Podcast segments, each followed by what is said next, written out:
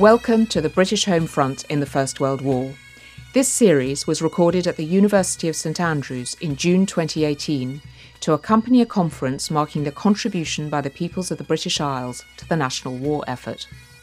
In this podcast, we hear from Professor Catriona Pennell about the United Kingdom in 1914.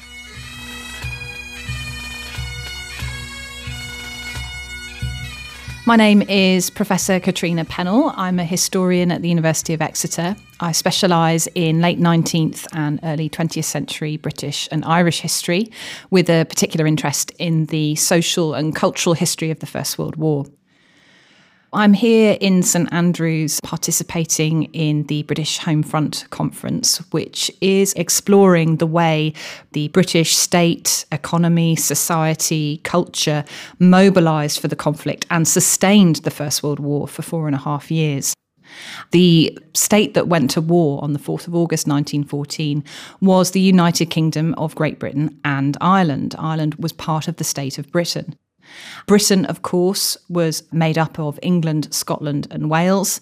There was a sense of a British national culture. But Ireland was divided over issues surrounding Home Rule, the move towards having its own parliament in Dublin, and this concerned the British public greatly to the extent that what's going on in Europe in July 1914 pales in comparison to what many British people think is civil war erupting across the Irish Sea. The Liberal government that had been in power since 1906 faced a number of serious political challenges in the years preceding the outbreak of the First World War. The Labour Party, which had come into creation in 1900, by this stage was a significant political force backed by the trade union movement. There had been a number of serious clashes, particularly in the years 1912 to 1913, between union members, strikers, police, and troops. So, organised labour was becoming a very important feature of British political life. And the Liberal Party, much like the Conservative Party, remained a relatively rigid, patriarchal, hierarchical structure that was struggling with how to deal with the issue of organised labour. Another major challenge was the suffragette movement. For many Edwardian men, the threat of militant women was a much scarier prospect than organised labour. There were various factions of the suffragette movement. The WSPU, the Women's Suffrage Political Union, led by the Pankhursts, was the more militant. By 1914, the government was really struggling with how to deal with this issue. Perhaps the most famous act being the so called Cat and Mouse Act, where women who had been incarcerated and then went on hunger strike were released until they could become medically fit again, and then they were re imprisoned. So there was this real tension between government and women who were calling for increased representation. The most serious threat faced by the Liberal government in the years preceding the outbreak of war came from Ireland. Ireland had been grappling with the issue of home rule for many years, but this was really reaching a peak by 1914. Irish nationalists were calling for increased independence from the British state. They weren't advocating necessarily for total independence, or certainly what constitutional nationalists like John Redmond were calling for was a kind of dominion status, that they remained in association with Britain and the British Crown, the British state, but they had their own parliament in Dublin. Now, this was an abhorrent idea to the Unionists, led by James Craig and Edward Carson, the Protestant minority, who felt that this was a threat to their identity as members of the United Kingdom. So the unionists start mobilising against what they fear is Home Rule being passed through Parliament. They raise a private army, the Ulster Volunteer Force, and start engaging in illegal gun importation. The Irish nationalists respond to this by raising their own private army and again importing guns. This comes to a head on the 26th of July 1914, which of course is right bang in the middle of the July crisis to do with the assassination of Archduke Franz Ferdinand. Ferdinand. The king's own Scottish borderers, so British soldiers, fire on a group of Irish civilians in Dublin on Bachelor's Walk. They suspect them of being Irish nationalist gun runners. Four people are killed. There is absolute pandemonium. It is reported back in Britain under really frightening headlines like slaughter in Ireland and conflict in Dublin. King George V goes as far to say, and I'm paraphrasing here, civil war is on the lips of the most sober minded of my people. It's a really, really frightening time for the vast majority of people living in Britain at this time, it is not the European crisis that is terrifying them, it is the prospect of civil war in Ireland. So that was the state of British politics in the years leading up to 1914 and the outbreak of war. But we need to think about what the British economy looked like. There are two main schools of thought on Britain's economic position in the years 1870 to 1914. There is an argument that suggests that Britain's economic power is waning that it for too long has focused on traditional products such as coal, steel, iron, cotton, that these are old trades, that Britain's economy is outdated. It's not adapting fast enough. It isn't investing enough in innovation, entrepreneurs, new products like vehicles, chemicals, and electrical engineering. These concerns are exacerbated by the rise of other industrialised nations. Britain was one of the first countries to industrialise, that brings its own benefits. But if you're the first to industrialise, others can learn from your mistakes. Germany and America, in particular, are rising as new economic powers. We can't take the economic decline argument too far.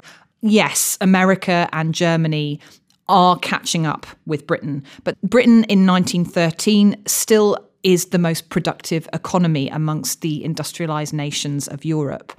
Growth is naturally going to be faster in places that are undergoing industrial transformation after Britain because they can learn from Britain's experience. The argument that Britain isn't being innovative enough in economic terms can be challenged by the fact that there is a great deal of innovation taking place in commerce and finance the City of London, which is the centre of global economic affairs, is the trading house of all aspects of international trade. The other important thing is the debate around tariff reform. There is a move, particularly amongst individuals like Joseph Chamberlain, to try and regulate the British economy and protect British trade through tariff reform. He envisages this through the creation of an imperial federation. Free trade is understood to be the best way to conduct economic affairs in Britain. It speaks to Victorian values of laissez faire.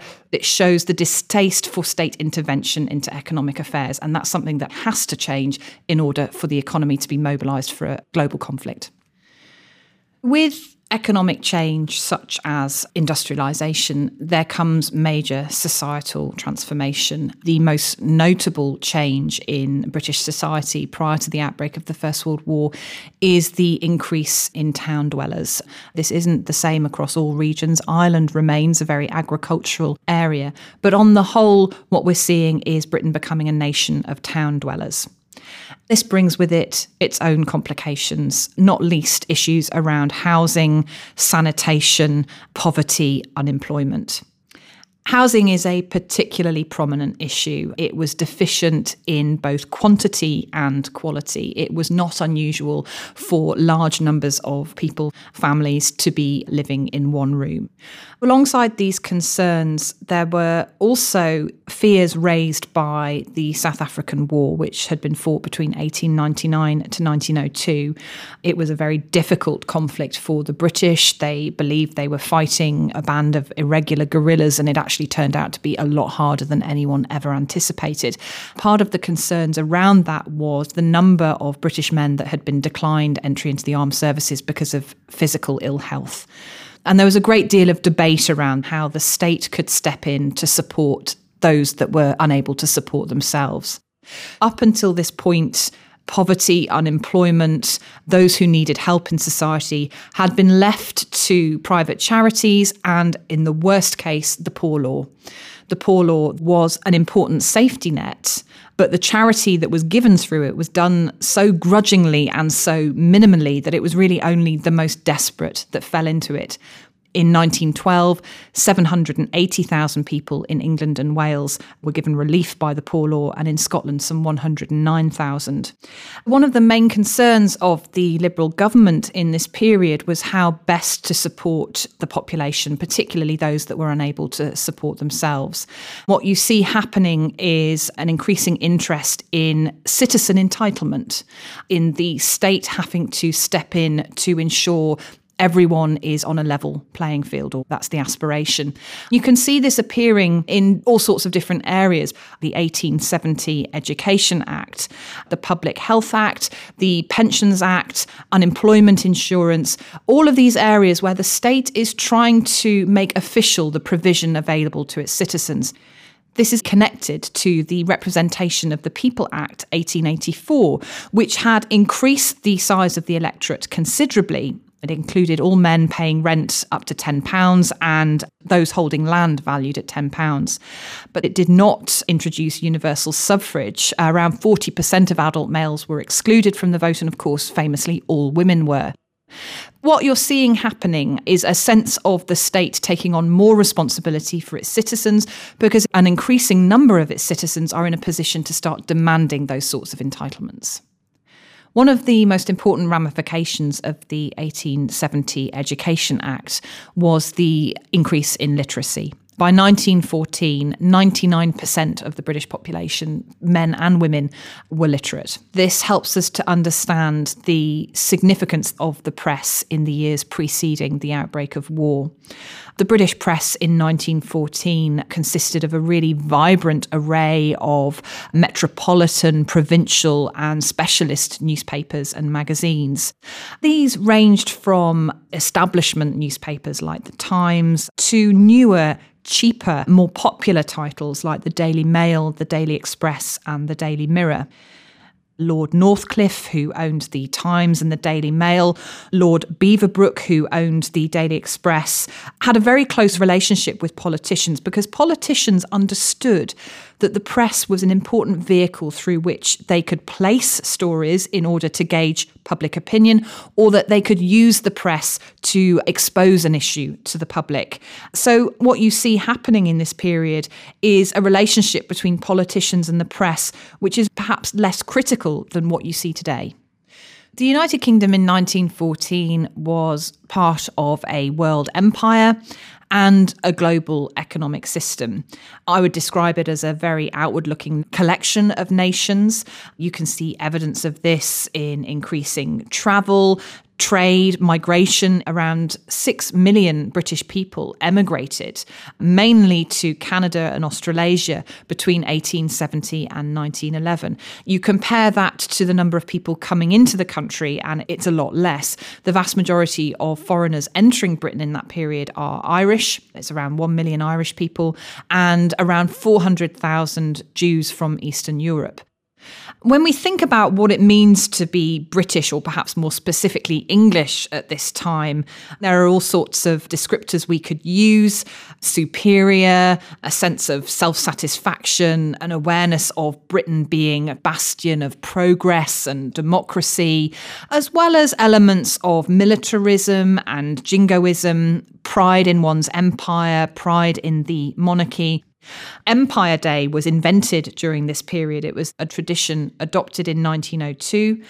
It's been dismissed by some historians as unpopular, un British, but it's also been highlighted by others as a celebration that really underscored a sense of racial superiority and righteousness of the British Empire in this pre conflict period. But much like the economy, there were also concerns that Britain's international position was in a period of decline. A nice way of understanding this is by looking at Rudyard Kipling's poem Recessional, which was published on the front page of the Times on the 17th of July 1897.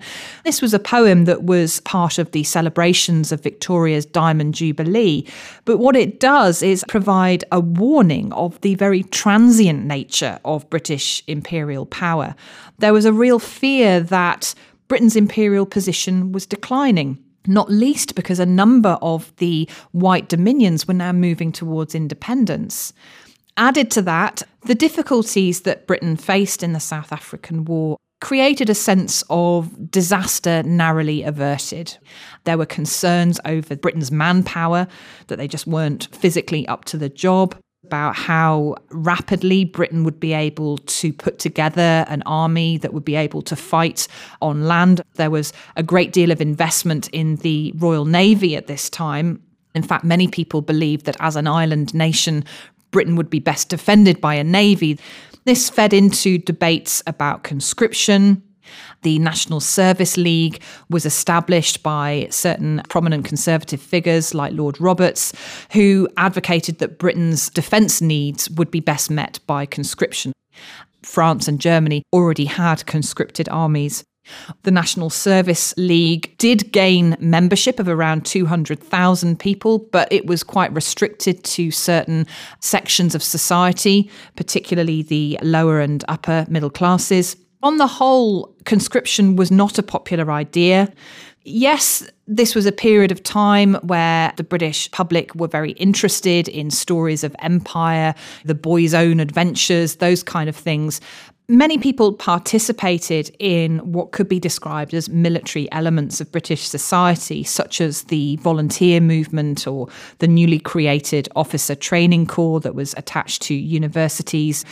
But there is an argument that this isn't evidence necessarily of a militaristic society, but instead a sense of Victorian and Edwardian Britain having more recreational time to fill. So, whilst we might understand things like participation in rifle shooting contests or military reviews as evidence of militarism, actually we can think of it as more evidence of Britain's interest in spectator sports and an attempt to regulate working class communities and improve physical condition through those types of activities. Militarism had its limits in pre war Britain. First of all, conscription was not introduced. It never gained the popular ground that was needed to introduce it as a policy. You've got intellectuals and writers such as Norman Angell, who argued that militarism and the expansion of the military would have a detrimental effect on Britain's interests, not least because going to war would be a really irrational act that would put into jeopardy international trade links and a system of economic markets that Britain was reliant on. Added to this, like many Europeans, British people believed that they were part of a civilization of the likes the world had never seen. And a key feature of that was a civilized society turned away from war. This needs to be set within a context of international affairs not least the Hague Conventions of 1899 and 1907, along with the Geneva Conventions. These were some of the first formal statements of the laws of war and war crimes that were essentially trying to say that war should be avoided by pacific settlement, and if war did break out, it needed to be regulated to protect the innocent. So, the United Kingdom on the eve of the First World War faced a number of serious challenges. Politically, it was very divided, facing threats from Labour, from the suffragette movement, and most seriously from Ireland. This is even before we factor in what, in hindsight, became known as the July crisis. So, perhaps what is of most interest in this context is less the diplomatic reasoning of why Britain ended up entering the First World War, but how a country apparently so divided was able to unite in August 1914 and produce very quickly a sense of unification around the national cause.